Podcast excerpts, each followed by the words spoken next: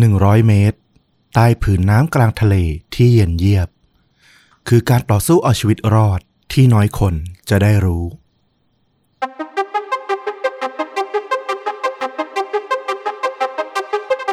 สวัสดีครับ สวัสดีครับ เรื่องจริงยิ่งกว่าหนังพอดแคสต์จากช่องชนดูดะอยู่กับต้อมครับ แล้วก็ฟลุกครับ กับหนึ่งเรื่องจริงสุดเข้มข้นจนถูกนำไปสร้างเป็นภาพยนตร์ วันนี้คุณฟลุกนำเรื่องราวประมาณไหนมา แล้วก็ระดับความรุนแรงด้วยครับ วันนี้เป็นเรื่องราวการเอาชีวิตรอดจากใต้พื้นทะเลนะต้องบอกว่าเป็นเรื่องที่เรา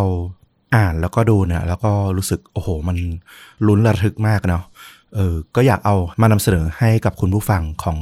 ชนุดะได้ลองฟังกันดู ก็ความรุนแรงเรื่องนี้ไม่ได้มีแหละ เพราะว่ามันก็เป็นเรื่องราวอ่าแนวเอาชีวิตรอดอะเนาะ โอ้โห น่าสนใจมาก แนว Survivor นี่เราก็ห่างหายกันไปสักพักแล้วนะ แล้วส่วนใหญ่จะเป็นผมซะมากกว่าเนาะ ถูกต้อง ที่จะเอามา แหมวันนี้ได้ฟังคุณฟลุกเล่าเรื่องประมาณนี้บ้าง น่าสนใจครับ มาเลยดีกว่า ก็ขอพา ต้อมแล้วก็คุณผู้ฟังนะครับไปรู้จักกับการดำน้ำประเภทหนึ่งเนาะ ซึ่งน้อยคนที่จะรู้จักหรือรู้จักแต่ก็น้อยคนที่จะได้สัมผัส กับวิธีการดำน้ำแบบนี้ ปกติต้องบอกว่าการดำน้ำลึกเนี่ยที่เราคุ้นกันเนี่ยก็จะเป็นรูปแบบแบบสกูบ้า self contained underwater breathing apparatus นี่คือชื่อเต็มของมันนะเนาะที่เราคุ้นก็คือใส่ชุดประดาน้ำแล้วก็มีอุปกรณ์เช่นถังออกซิเจน มีตีนกบมีอะไรต่างๆเนาะอันนี้ที่เราคุ้น ซึ่งความลึกของการจะดำแบบสกูบ้าเนี่ยมันจะอยู่ ถ้ามือใหม่เลยเนี่ยจะอยู่ไม่เกิน 18 เมตร แล้วก็ถ้าชำนาญขึ้นมา เริ่มสอบมีใบเซอร์ต่างๆเนี่ยมีใบอนุญาตแล้วก็จะไม่เกินระดับ 40 เมตรเนาะเป็นระดับที่ยังปลอดภัยอยู่ แต่ก็มีบ้างเหมือนกันที่การดำน้ำเนี่ยมันจะเกิดขึ้นที่ระดับความลึกถึง 100 เมตร จากผิวน้ำโอ้โห อันนี้ยังเรียกว่าสกูบ้าอยู่ไหม อันนี้เนี่ยต้องเป็นการดำน้ำอีกประเภทหนึ่งละซึ่งการดำน้ำประเภทนี้เนี่ยมันจะใช้วิธีการแบบสกูบ้าเนี่ย ไม่ได้แล้วนะ มันต้องใช้เทคโนโลยี พิเศษเข้ามาช่วยสนับสนุน ผู้ดำน้ำให้สามารถดำน้ำที่ความลึกร้อยเมตรได้ ซึ่งต้องบอกว่าทั้งโลกใบนี้เนี่ยมีไม่กี่ประเทศนะที่มีองค์ความรู้ การดำน้ำแบบพิเศษแบบนี้ เขาบอกว่ามีประมาณไม่ถึง10ประเทศเท่านั้นเอง ก็จะเป็นประเทศใหญ่ ๆ อย่างเช่น สหรัฐอเมริกา อังกฤษอ่าแล้วก็ในยุโรปก็จะมีพวกนอร์เวย์สวิตเซอร์แลนด์ฝรั่งเศสอะไรพวกนี้ รวมถึงถ้ามาทางเอเชียก็จะมีอย่างรัสเซียญี่ปุ่น แล้วก็จีนนะวิธีการดำน้ำแบบนี้ที่เราจะได้เรียนรู้กันในวันนี้เนี่ยมันเรียกว่าการดำน้ำแบบ set diving ภาษาไทยเขาจะใช้คำว่าการดำน้ำแบบอิ่มตัวนะ เพราะว่า set จาก set diving ที่บอกเนี่ยย่อมาจาก saturation ความอิ่มตัว มันคือการดำน้ำแบบที่ผู้ดำน้ำเนี่ยจะต้องอาศัยอยู่ในถังปรับความดันนะเป็นห้องห้องหนึ่งที่สร้างขึ้นมาจำลองความดันให้เท่ากับระดับความลึกที่จะต้องดำ โดยที่มีการใช้แก๊สพิเศษนะเป็นออกซิเจน หายใจพิเศษ เพื่อให้นักดำน้ำเนี่ยคุ้นชิน ซึ่งแก๊สที่ว่าเนี่ยมันเป็นแก๊สเฉื่อยประเภท พิเศษที่ผสมออกซิเจน กับแก๊สพิเศษเข้าไป เพื่อให้ออกซิเจนเนี่ยสามารถไปอยู่ตามเซลล์ต่างๆ ตามหลอดเลือดตามกล้ามเนื้อต่างๆ ของร่างกายเนี่ยอิ่มแน่นไปหมดทำให้ร่างกายเนี่ยมีออกซิเจนมากกว่าปกติ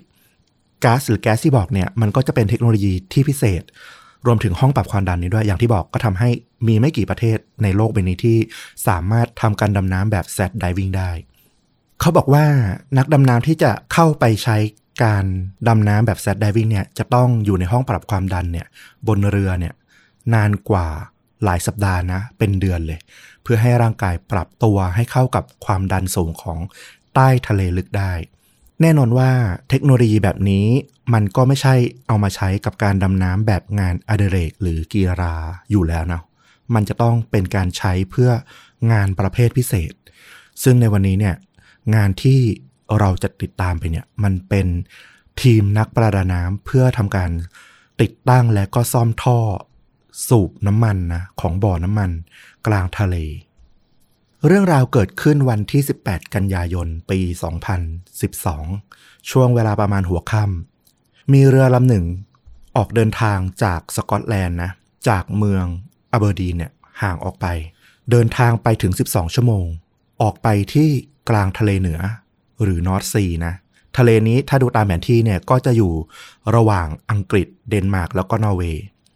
วันนั้นเนี่ยทีมที่ได้รับมอบหมายให้ลงไปทำภารกิจที่ใต้น้ำเนี่ยประกอบด้วย 3 คน คือคริสโตเฟอร์เลมอนเป็นนักประดาน้ำมือสองเดฟยูอาซาเป็นนักประดาน้ำมือหนึ่ง แล้วก็ดันแคนออนคอกเขาเป็นหัวหน้าทีม เป็นผู้ดูแลความปลอดภัยต่างๆ ของนักดำน้ำหนึ่งกับ 2 ทั้ง 3 คนเนี่ยอยู่กะเดียวกันแล้วก็ได้รับมอบหมายให้ลงไปที่ใต้ทะเล ระดับความลึก 100 เมตรนะนักดำน้ำหนึ่งกับสองนี่ฝีมือแตกต่างกันหรืออะไร หรือเป็นแค่รหัสโค้ดเรียก มันเป็นการให้ลำดับความเชี่ยวชาญ ก็คืออานักดำน้ำหนึ่งเนี่ยก็จะมีความเชี่ยวชาญมากกว่า นักดำน้ำสองเนี่ยก็อารมณ์เหมือนเป็นผู้ช่วย แต่ว่าระดับ ของการดำน้ำแบบซัดไดวิ่งเนี่ยแสดงว่าเขาก็ต้องมีประสบการณ์แล้วก็มีความเชี่ยวชาญสูงประมาณหนึ่งเลยทีเดียวถึงจะมาดำแบบนี้ได้อืมตัวเดฟที่เป็นนัก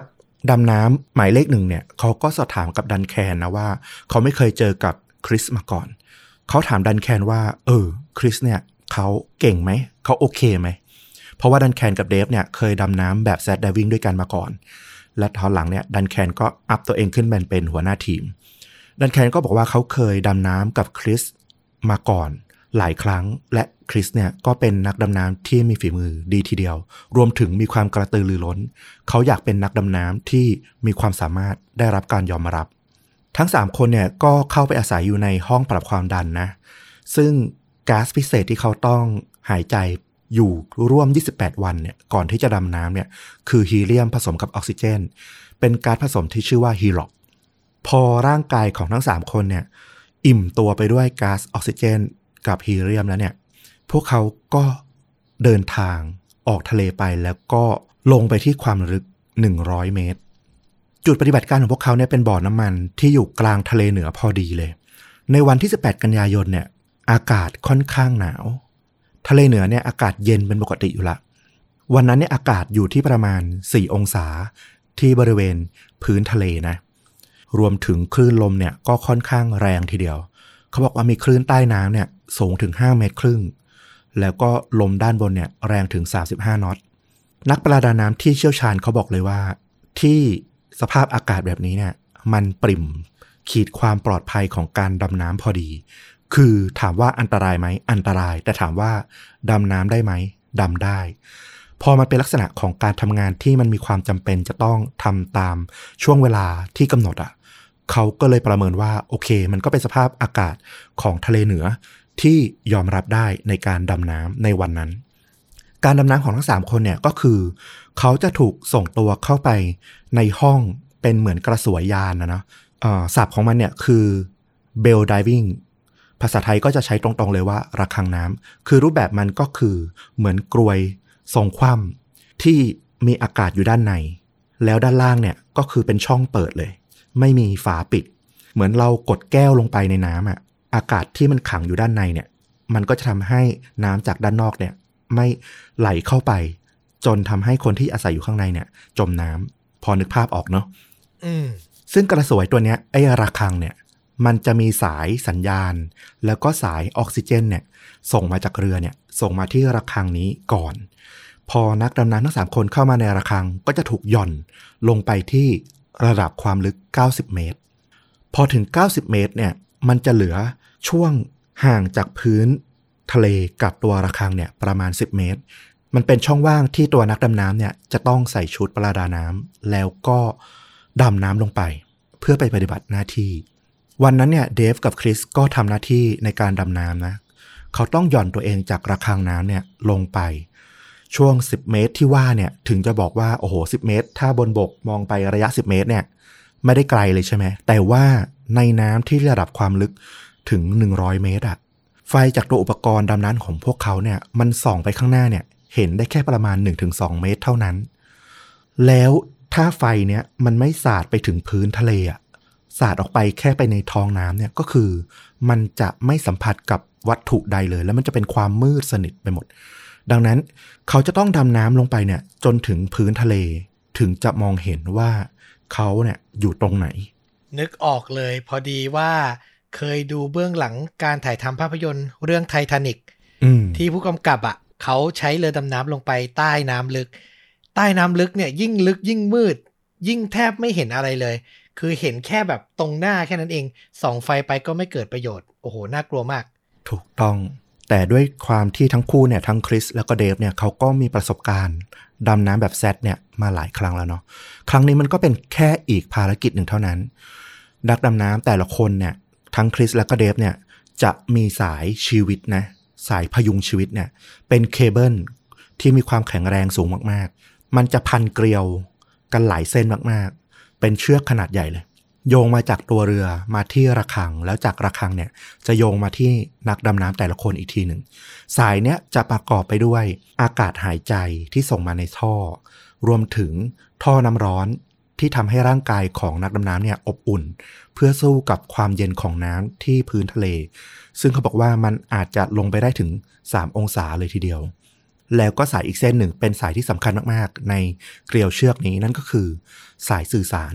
เพื่อให้สามารถคุยกับห้องบังคับการบนเรือได้ นักดำน้ำเนี่ยจะเรียกไอ้สายเนี่ยว่าสายรก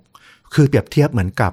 เด็กทารกอะ่ะที่ไม่สามารถดำรงชีวิตมีชีวิตได้ด้วยตนเองอะ่ะต้องมีสายอันเนี้ยช่วยเอาไว้ถึงจะมีชีวิตอยู่ได้ เหมือนกันเลย ถ้าไม่มีไอ้สายรกอันนี้เนี่ยนักดำน้ำที่ทำหน้าที่ที่ความลึก 100 เมตรเนี่ยจะต้องตายอย่างเดียวเท่านั้น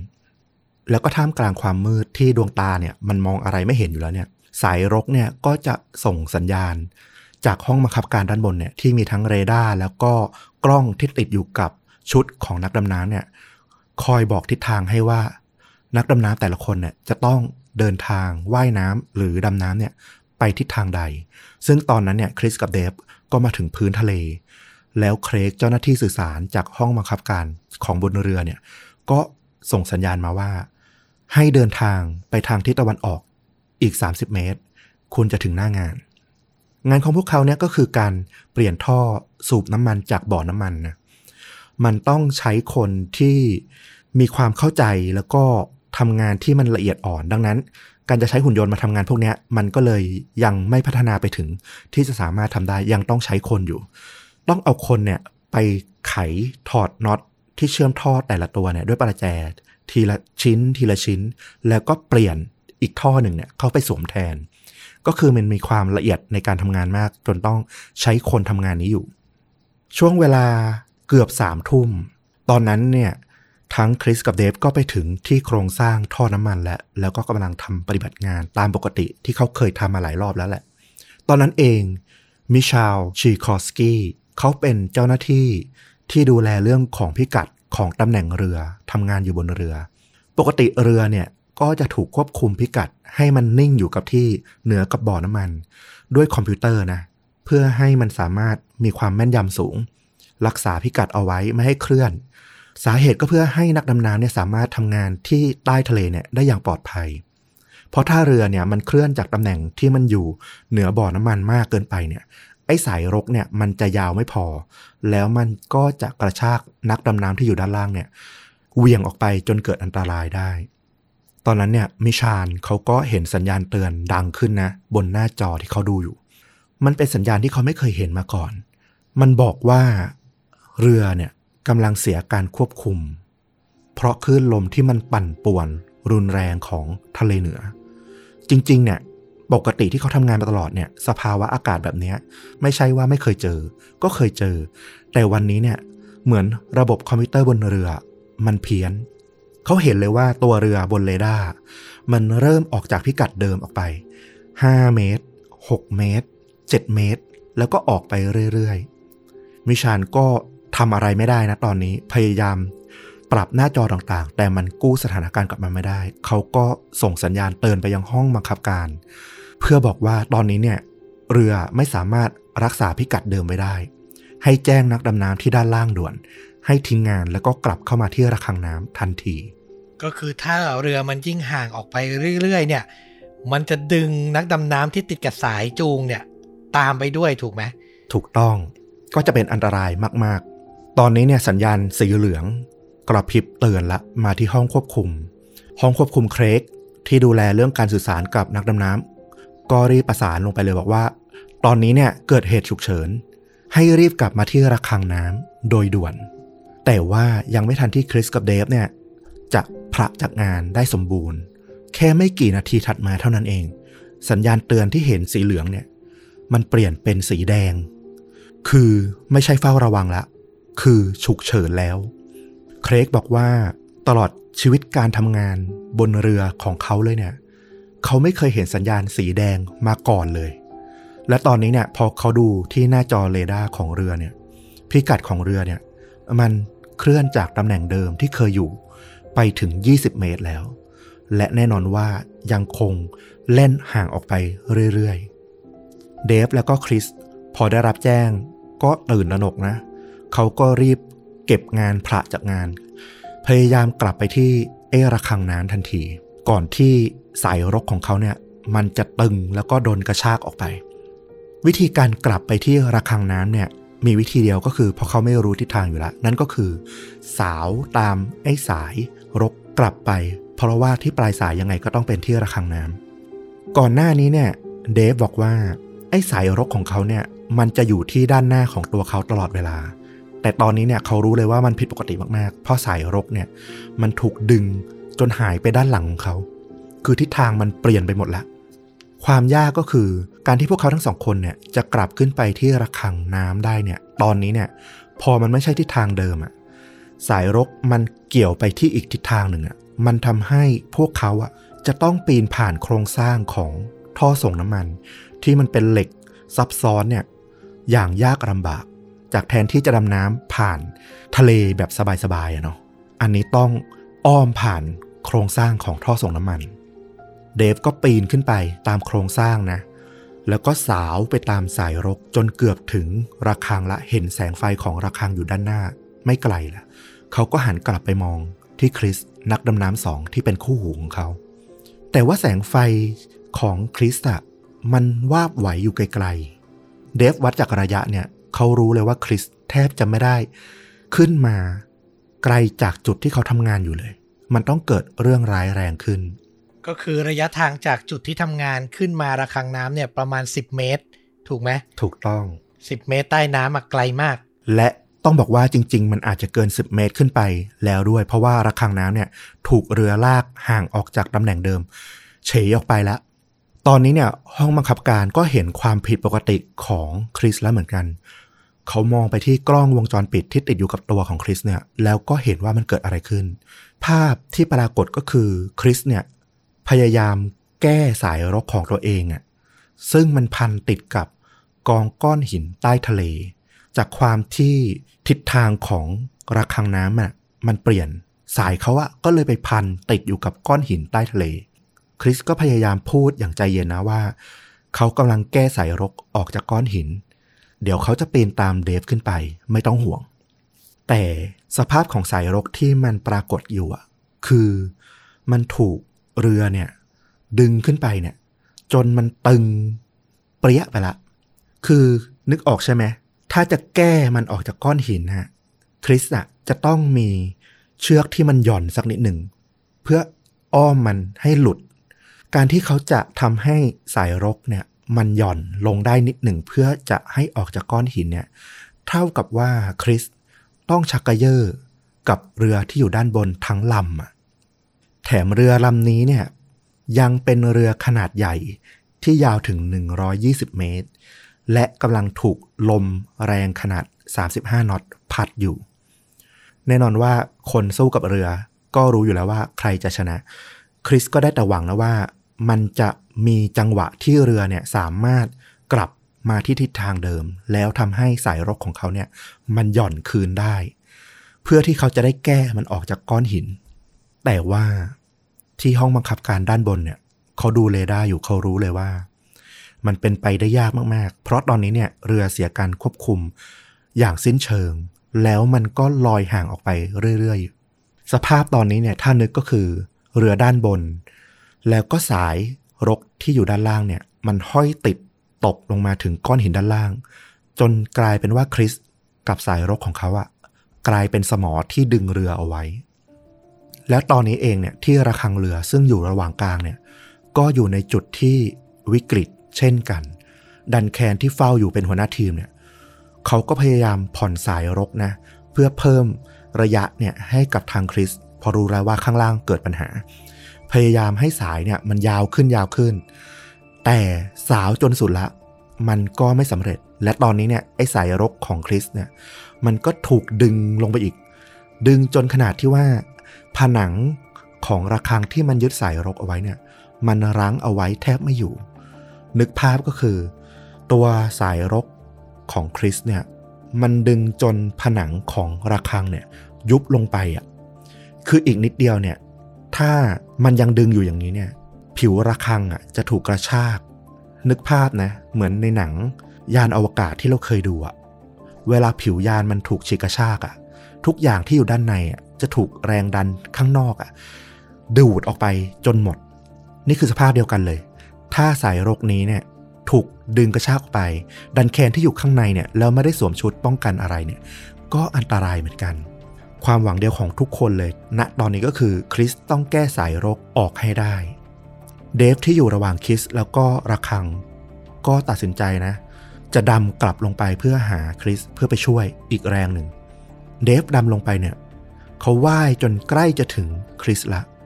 ระยะห่างอีกแค่ 2 เมตร แสงไฟเนี่ยมันส่องไปทาบหน้าของคริสละ แต่ว่าเดฟบอกว่า โอ้โห มันฉายไปโดนคริสก็จริง แต่เขามองไม่เห็นแล้วว่า ตอนนี้เนี่ยคริสมีสีหน้ายังไงอยู่ มันมืดมาก เดฟเห็นสายรกที่มันพันอยู่ละ เขาพยายามจะเอื้อมมือลงไปช่วย แต่เหมือนหนังเลย มันสุดปลายมือ เพราะว่าสายรกของเดฟเนี่ย มันก็ถูกดึงจนตึงแล้วเหมือนกัน คืออีกแค่นิดเดียวอะมือเขาจะถึงคริสอยู่แล้วอะมันก็เอื้อมไปไม่ได้ มันสุดได้แค่นี้แล้ว ตอนนี้เนี่ยเดฟบอกว่าเขาได้ยินเสียงเอียดอาร์ตของสายรก ที่มันเบียดเสียดกับไอ้ตัวโครงสร้างท่อน้ำมันอะเขารู้เลยว่าอีกไม่กี่อึดใจไอ้สายรกที่ว่าเนี่ย มันจะต้องขาดสะบั้นแน่ๆ แล้วคริสกับเดฟก็เห็นภาพเดียวกันเลย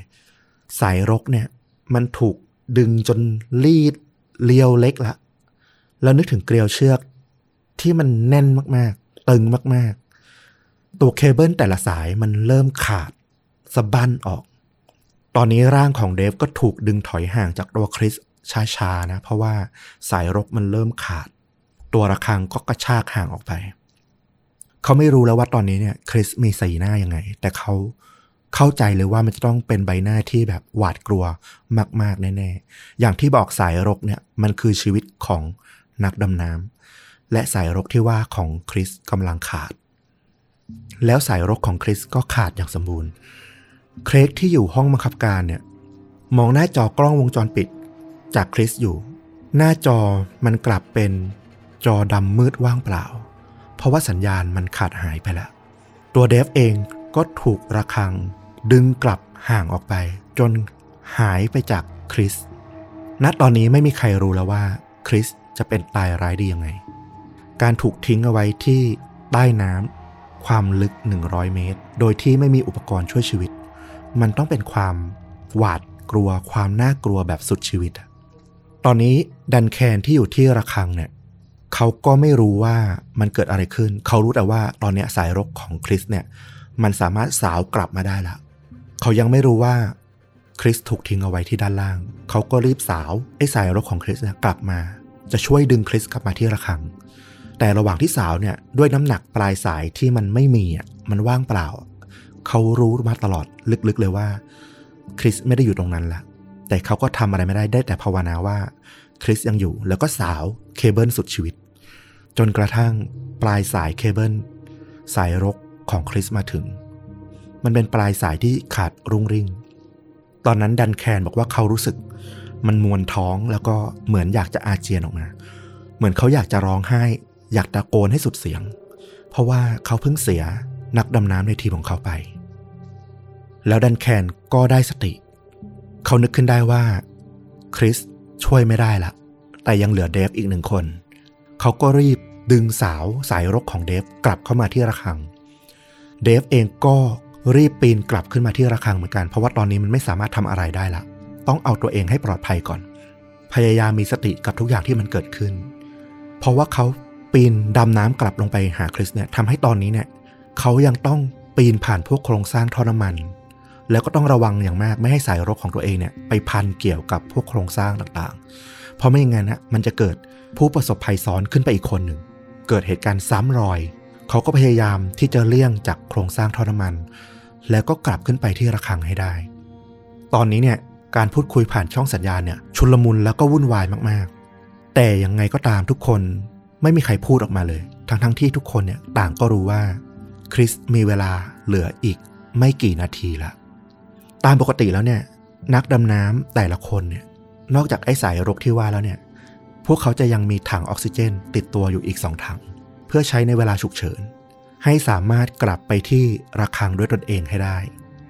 ซึ่งไอ้ถังออกซิเจนที่ว่าเนี่ยมันจะมีอากาศเพียงพอประมาณ 5 นาที ซึ่งในภาวะปกติเนี่ยมันเพียงพอที่จะทำให้กลับไปที่ระฆังแล้วก็รอดชีวิต แต่ตอนนี้เนี่ย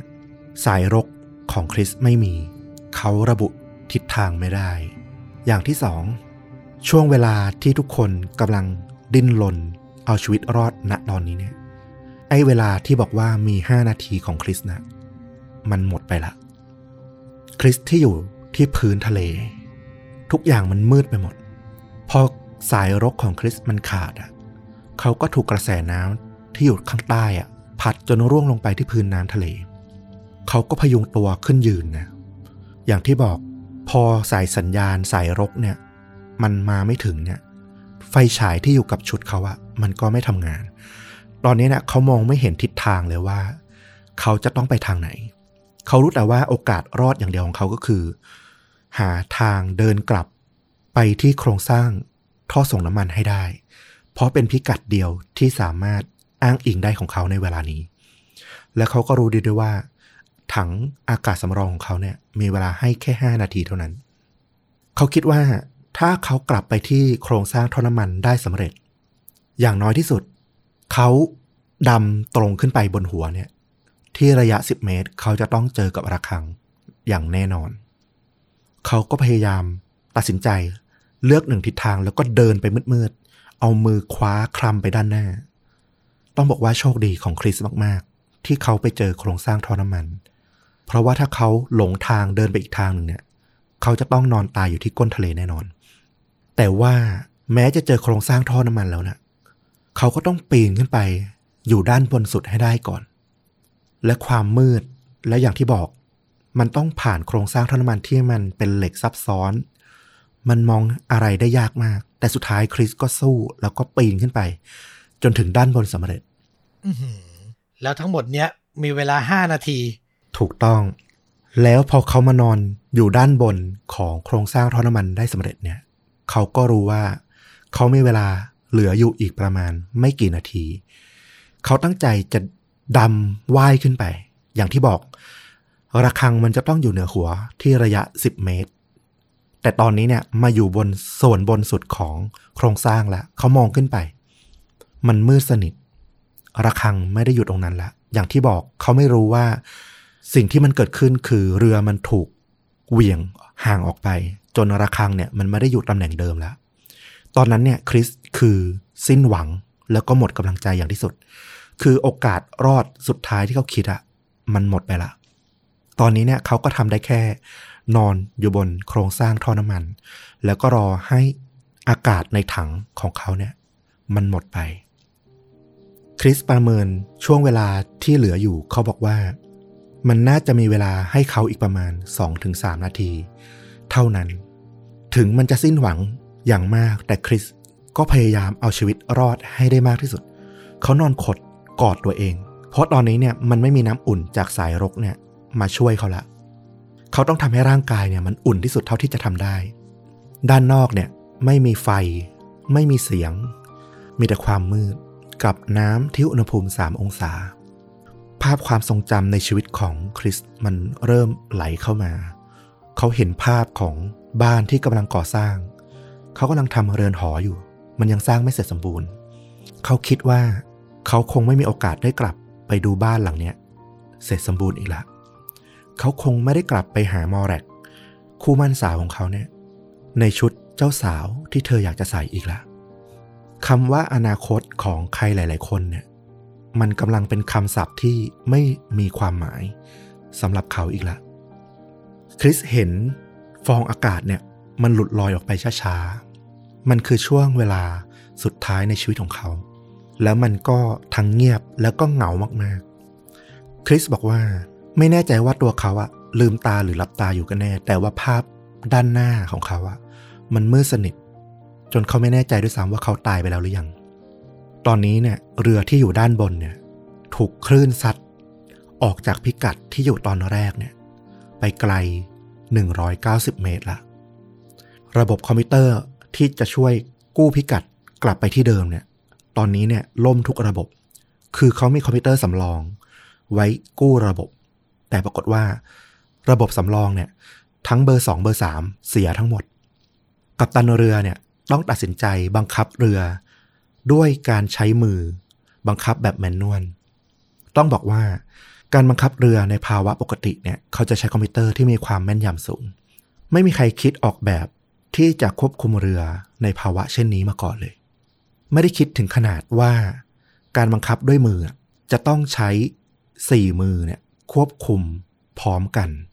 นั่นก็คือใช้คนคนเดียวเนี่ยควบคุมเรือไม่ได้ ต้องใช้การทำงานแบบเข้าขากันมากๆของคนสองคนน่ะกัปตันก็เรียกผู้ช่วยมาช่วยกันควบคุมเรือ แล้วก็ต้องบอกว่าวิธีการควบคุมแบบแมนนวลเนี่ยปกติมันใช้ในการเทียบท่าเรือในช่วงที่คลื่นลมสงบเท่านั้น ตอนนี้เนี่ยความจำเป็นคือ ทั้งต้องกลับไปพิกัดเดิมที่ต้องต้านคลื่นลม แถมอยู่กลางพายุ กลางทะเลเหนือ เขาก็พยายามหันหัวเรือนะ กลับไปที่ทิศทางเดิม เสียงเครื่องยนต์ของเรือเนี่ย ดังสนั่นสู้กับแรงลมด้านนอก คนที่ทำงานอยู่ในเรือ ทุกคนได้ยินเสียงเครื่องทำงานหนักมาก พวกเขาบอกว่าไม่เคยได้ยินเสียงเครื่องยนต์ของเรือทำงานหนักขนาดนี้มาก่อน รู้เลยว่ามันต้องสู้กับแรงพายุด้านนอกเนี่ยหนักขนาดไหน พอหัวเรือตั้งลำกลับไปที่ทิศเดิมได้แล้วอะกำลังจะเคลื่อนไปด้านหน้าเพื่อกลับไปหาคริส ปรากฏคลื่นขนาดใหญ่มันซัดกับเข้ามาอีกรอบหนึ่ง จนหัวเรือเนี่ยมันเป๋เบี่ยง หันออกไปอีก แล้วตัวเรือก็ถูกซัดห่างออกจากพิกัดเดิม ไปไกลกว่าเดิมอีก ตอนนี้ที่ระฆังใต้น้ำเนี่ย เดฟแล้วก็ดันแคน กำลังหวั่นใจมาก พวกเขาก็ไม่ได้อยู่ในภาวะที่ปลอดภัยเลย เพราะว่าระฆังของพวกเขาเนี่ย มันถูกเรือด้านบนเนี่ย ลากแล้วก็เวียงไปมา พวกเขาก็ไม่รู้เหมือนกันว่าพวกเขาจะรอดชีวิตไหม แต่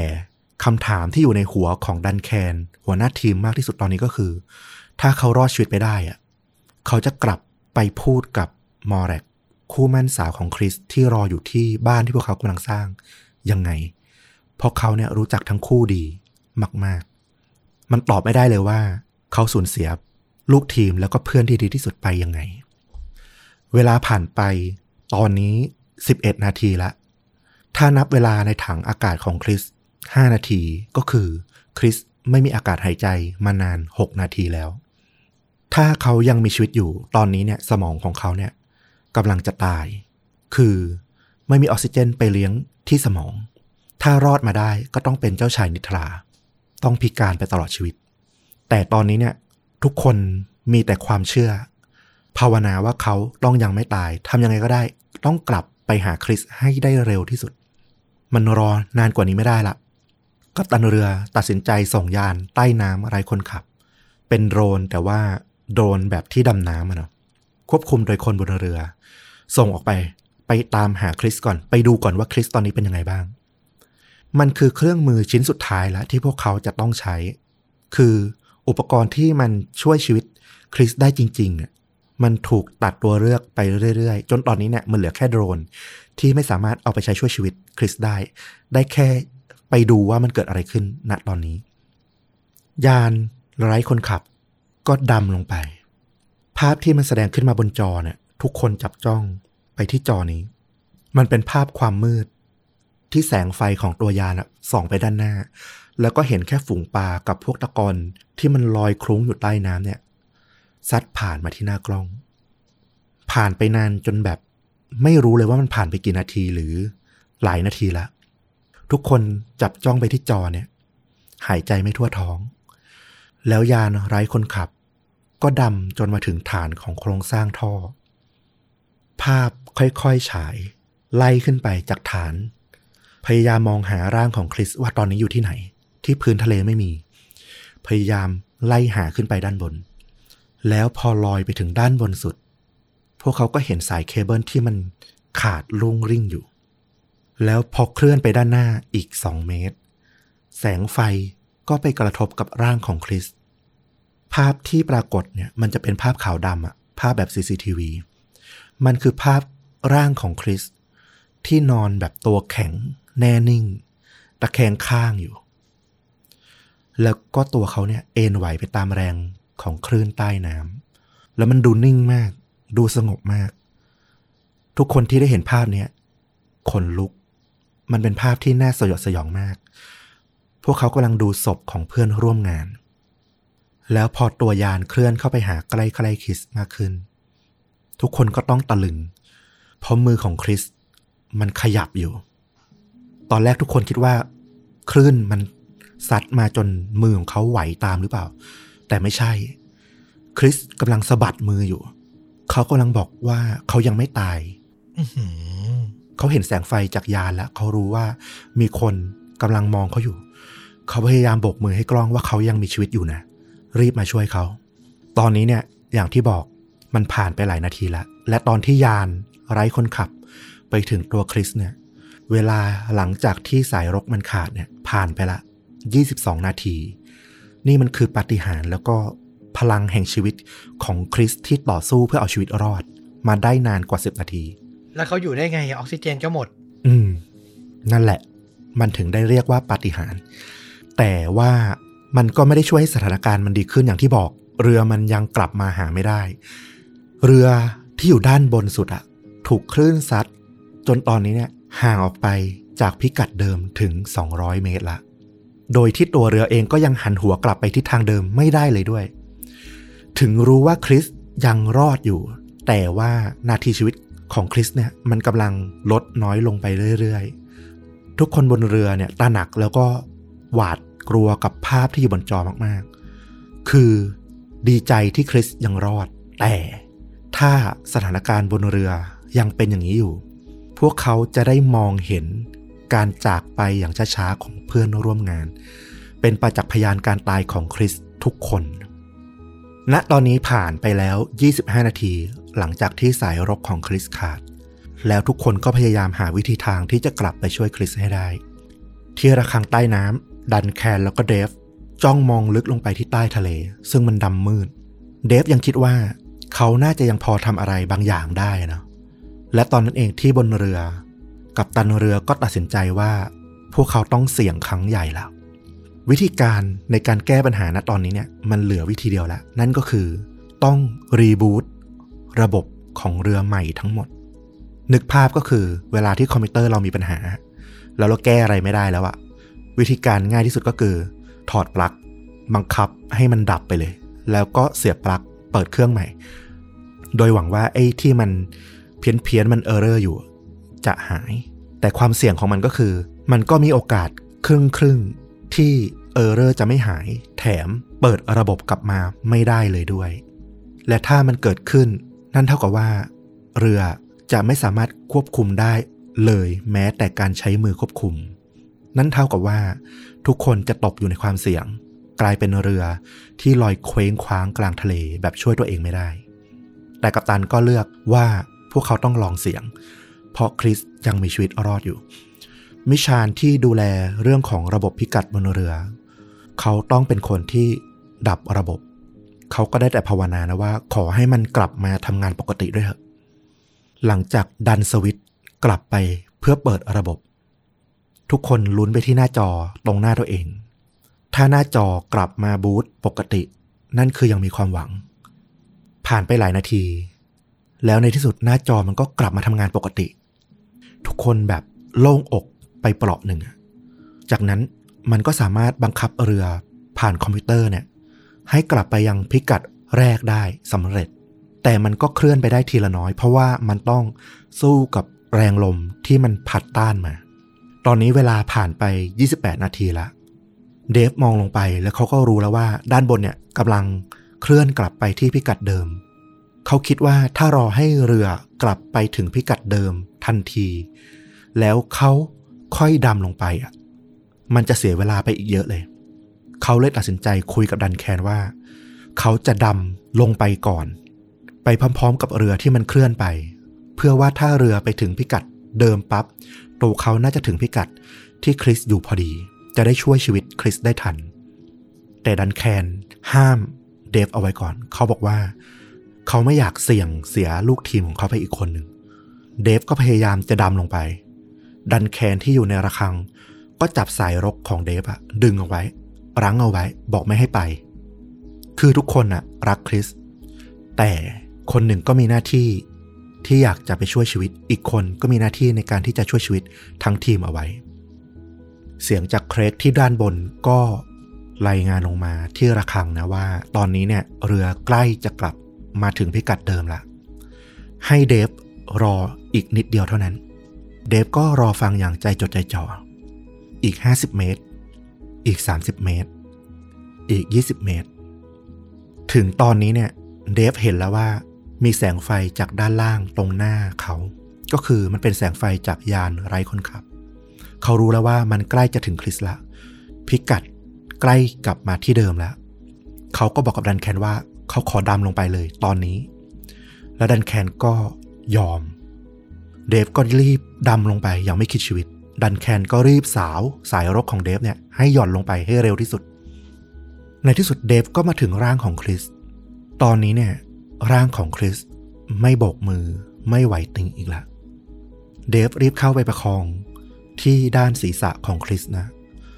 มันมืดมากเขาก้มตัวลงไปอะให้หน้ากาก ของเขาอะแนบกับหน้ากากดำน้ำของคริส เพื่อที่จะดูลึกลงไปว่าคริสยังมีสติอยู่ไหม ยังลืมตาอยู่หรือเปล่า แต่ว่าตอนที่เขาอุ้มอะเขารู้เลยว่า เหมือนเขากำลังอุ้มคนตายอยู่อะเพราะว่าคริสหมดสติ แล้วก็ทิ้งน้ำหนักของทั้งตัวลงทั้งตัวละตอนนั้นเดฟไม่มีเวลาคิดอะไรมากแล้วเขาก็ได้แต่คิดว่ายังไงต้องเอาร่างของคริสกลับขึ้นไปที่ระฆังให้ได้ก่อน เขารีบอุ้มคริสขึ้นมาแล้วก็ไหว้สาวสายรก กลับขึ้นไปที่ระฆัง เดฟชูร่างของคริสขึ้นไปนะ เข้าไปในระฆัง ดันแคนพอเห็นหัวของคริสโผล่จากน้ำขึ้นมา ก็รีบกระชากขึ้นมา ให้พ้นมาครึ่งตัว แล้วก็รีบถอด หมวกกับชุดของคริสออก ณ ตอนนี้คริสมาถึงในระฆัง แต่ว่ามันผ่านมา 36 นาทีครึ่งแล้ว หลังจากที่สายรกของเขาขาด ตัดออกไป 5 นาทีที่มีถังออกซิเจนอยู่ นั่นก็คือคริสไม่มีอากาศหายใจมานาน 31 นาทีแล้ว ดันแคนถอดหมวกดำน้ำของคริสออก สิ่งที่เขาเห็นคือ เพื่อนร่วมงานของเขาที่ตัวขาวซีดแล้วก็ใบหน้าเป็นสีม่วงเหมือนกับศพเลย ดันแคนก็รีบผายปอดนะ พยายามกู้ชีวิตให้ได้มากที่สุด เดฟ ที่ดันตัวของคริสเอาไว้เนี่ยรออยู่ที่ด้านล่างของระฆังอยู่ใต้น้ำเขารู้แล้วว่าด้านบนน่ะดันแคนพยายาม ปั๊มหัวใจพยายามผายปอด ให้คริสกลับมา แล้วเขาก็ได้แต่ภาวนาว่าเขาจะไม่สูญเสียคริสไป จากจอที่มันดำมืดอยู่ อยู่ดีๆ ห้องมันก็สว่างวาบขึ้นมา มันเป็นความรู้สึกของคริสที่แบบอยู่ดีๆ เขาก็ถูกกระชากกลับมาที่ห้องที่มันสว่างมาก แล้วตรงหน้าเนี่ยเขาเห็นรอยยิ้มของดันแคน ที่กำลังร้องไห้อยู่ เขารอดชีวิตมาได้ อย่างปาฏิหาริย์มากๆนะดันแคนก็รีบให้ความอบอุ่นกับคริสทันทีนะ หลังจากที่เขาหายใจได้เองได้ละ ตอนนี้คริสก็พยายามตั้งสตินะว่ามันเกิดอะไรขึ้นกับเขาบ้าง นั่งตัวสันเทาหนาวอยู่ในระฆัง เครกก็ถามมาที่ระฆังนะ เขาเห็นผ่านจอ กล้องวงจรปิดในระฆังแล้วแหละว่า ตอนนี้เนี่ยคริสปลอดภัยแล้ว แต่เขาอยากรู้ว่าคริสสติสัมปชัญญะกลับมาสมบูรณ์หรือเปล่า เขาก็พยายามถามนะว่า คุณโอเคอยู่ไหมคริสคริสก็ยังพูดไม่ไหวนะ เขาก็ชูนิ้วมือขึ้นมาเป็นสัญญาณว่าเขายังโอเคอยู่ แสดงว่าเขารู้เรื่องมีสติพอ ตอนนี้ทุกคนเห็นภาพนี้เนี่ย ดีใจมากๆ จากภารกิจตอนแรกที่มีวูบหนึ่งคิดแล้วว่า มันจะต้องเป็นภารกิจเพื่อไปกู้ศพ เพื่อนร่วมงานของพวกเขา ตอนนี้กลายเป็นว่าคริสเนี่ยรอดชีวิตและยังจะได้กลับไปหาคู่มั่น ไปแต่งงาน ไปสร้างบ้านของเขา ไปมีชีวิตไปมีอนาคตได้อีกต่อไป ไม่มีใครที่จะต้องเสียเพื่อนหรือเสียคนรักไปอีกแล้วในวันนี้แแม้ว่าคริสจะได้รับการช่วยเหลือแล้วนะ แต่ว่าพวกเขาเนี่ยก็ยังไม่สามารถกลับขึ้นไปที่เรือด้านบน แล้วก็ไปที่โรงพยาบาลได้นะ เพราะว่าอย่างที่บอก ต้องรอให้ร่างกายของพวกเขาเนี่ยค่อยๆ ปรับความดันจนคุ้นชินกับอากาศที่พื้นผิวทะเลก่อน ต้องใช้เวลาอีก 3 สัปดาห์ พวกเขาต้องอยู่ในห้องปรับความดันเนี่ยจนร่างกายคืนสภาพปกติก่อน คริสลอดอยู่ที่ใต้น้ำความลึก 100 เมตร นานกว่า 30 นาที โดยไม่มีอากาศหายใจได้อย่างไร เป็นคำถามที่ทุกคนก็คงแบบโอ้โห เออ มันเป็นไปได้ยังไง เรากั้นหายใจแค่ 5 นาทีก็จะ เป็นจะตายแล้วนะอืมคำอธิบายที่มันเป็นไปได้มากที่สุดนะ ซึ่งคนที่อธิบายก็ไม่แน่ใจว่ามันคือปัจจัยที่แท้จริงหรือเปล่า ที่คริสรอดชีวิตก็คือ เขาเชื่อว่าความเย็นของน้ำทะเลที่อยู่ด้านล่างอะที่3องศาหรือน้อยกว่านั้นนะมันทำให้ร่างกายของคริสอะเข้าสู่ภาวะจำศีล แล้วก็สมองไม่เสียหายไปซะก่อน นอกจากนี้เนี่ย การดำน้ำแบบ set diving ที่ทำให้ร่างกายเนี่ย มันอิ่มไปด้วยออกซิเจน ทั้งในเซลล์ทั้งในหลอดเลือดในเส้นเลือดต่างๆ เนี่ย มันก็ทำให้ตัวคริสเนี่ยมีออกซิเจน ใช้ได้นานมากกว่าปกติ พอสมควร แต่แน่นอนไม่มีใครคาดคิดว่า มันจะได้ถึง 30 นาที ดังนั้นคำตอบอีกอย่างหนึ่งที่มันพอจะตอบคริสได้ก็คือ ทุกอย่างมันก็คือปฏิหารและกำลังใจของคริสเองที่จะกลับไปมีชีวิต ไปหาคนที่เขารักอีกครั้งหนึ่ง แน่นอนว่าต้องรวมถึงความร่วมมือร่วมใจแล้วก็ความสามัคคีของคนบนเรือ ที่ตัดสินใจยอมเสี่ยง ทุกอย่างเพื่อพนันว่าพวกเขาจะสามารถกู้ชีวิตของคริสกลับมาได้ ก็ต้องบอกว่า โอ้โห มันเหมาะเจาะลงตัวไปทุกอย่างเป็นปาฏิหาริย์ที่แบบมันน่าเหลือเชื่อมากๆ คือเรื่องจริงยิ่งกว่าหนังเนี่ย ตั้งชื่อรายการมาเนี่ย ก็พราะจะเล่าเรื่องแบบนี้นี่แหละ โอ้โห มันตอบโจทย์แล้วมันก็ อัศจรรย์ใจเหลือเกิน แล้วทุกวินาทีที่ฟังไปก็ได้แต่คิดว่า ถ้าเป็นภาพยนตร์จะต้องเป็นภาพยนตร์ที่ระทึกแล้วก็ซาบซึ้ง คือมีครบรถมาก ๆอะ อืม ถูกต้อง ต้องบอกว่าเรื่องราวของคริสเนี่ยเป็นข่าวที่ดังไปทั่วโลกนะ แต่ว่าด้วยความที่มันก็เป็นเหตุการณ์ที่มันเกิดขึ้นในกลุ่มจำกัดนะเนาะคนที่เข้าใจในเรื่องของการดำน้ำแบบแซดหรืออะไรอย่างเงี้ยที่แบบจะตกใจในเรื่องนี้เนี่ย มันก็มีประมาณหนึ่ง แล้วหนังที่เอาไปถ่ายทอดเนี่ย มันก็เลยไม่ใช่หนังใหญ่ เป็นหนังสารคดีเรื่องหนึ่งชื่อว่า Last Breed ฉายในปี 2019 นะ มีฉายใน Netflix ด้วย เราไปดูมาละ แล้วต้องบอกว่า โอ้โห ถ้าเคยตื่นเต้นกับสารคดีหรือหนังของ 13 ชีวิตหมูป่านะ เรื่องนี้เนี่ยตื่นเต้นแล้วก็กินใจ ซึ้งใจ ตื้นตันใจ ไม่แพ้กันเลยอะ่ะ คือมันถ่ายทอดมาได้แบบเห็นนาทีชีวิตแบบจริงมากๆ เราได้เห็นภาพจากกล้อง วงจรปิดที่มันถ่ายสถานการณ์ณวันที่มันเกิดขึ้นจริง ๆ ด้วย แล้วมันลุ้นมากๆ ทุกวินาทีเลยจริง ๆ ใครมีโอกาสเราอยากให้ไปดูนะ ถึงจะฟังเรื่องนี้มาแล้วก็ตาม แต่ว่ามันมันต้องไปดูเองจริง ๆอะ่ะกับภาพแล้วก็สิ่งที่มันเกิดขึ้นอะโอ้โห มันสุด ๆ มาก ๆ Last Breed ทาง Netflix นะ น่าสนใจมากแล้วก็หารับชมง่ายมาก ก็ลองไปหารับชมกันดูครับ เพราะว่าผมเชื่อเหลือเกินว่าพอฟังแล้วอะมันต้องแบบถ้าจะให้ภาพในสมองมันออกมาชัดเจนที่สุดก็ต้องไปดูซ้ำนี่แหละ อืม เดี๋ยวผมไปดูแน่นอนเลย เรื่องนี้น่าสนใจจริง ๆ เอาละและนี่ก็คือเรื่องจริงยิ่งกว่าหนังอีกครั้งหนึ่งที่แม้จะไม่ใช่คดีฆาตกรรม แต่ผมเชื่อเหลือเกินว่า คุ้มค่านะ กับการที่จะมานั่งฟังเรื่องราวเรื่องนี้ นะครับ แล้วถ้าใครชื่นชอบพอดแคสต์รูปแบบนี้ ก็อย่าลืมกลับมาติดตามนะครับชนดูด่าทุกช่องทาง YouTube Facebook b l o g d i t Spotify Apple Podcast Twitter รวมถึง TikTok ด้วยนะครับ แล้วกลับมาพบต้อมกับฟุกได้ใหม่ในตอนต่อๆไป วันนี้ลาไปก่อนสวัสดีครับ สวัสดีครับ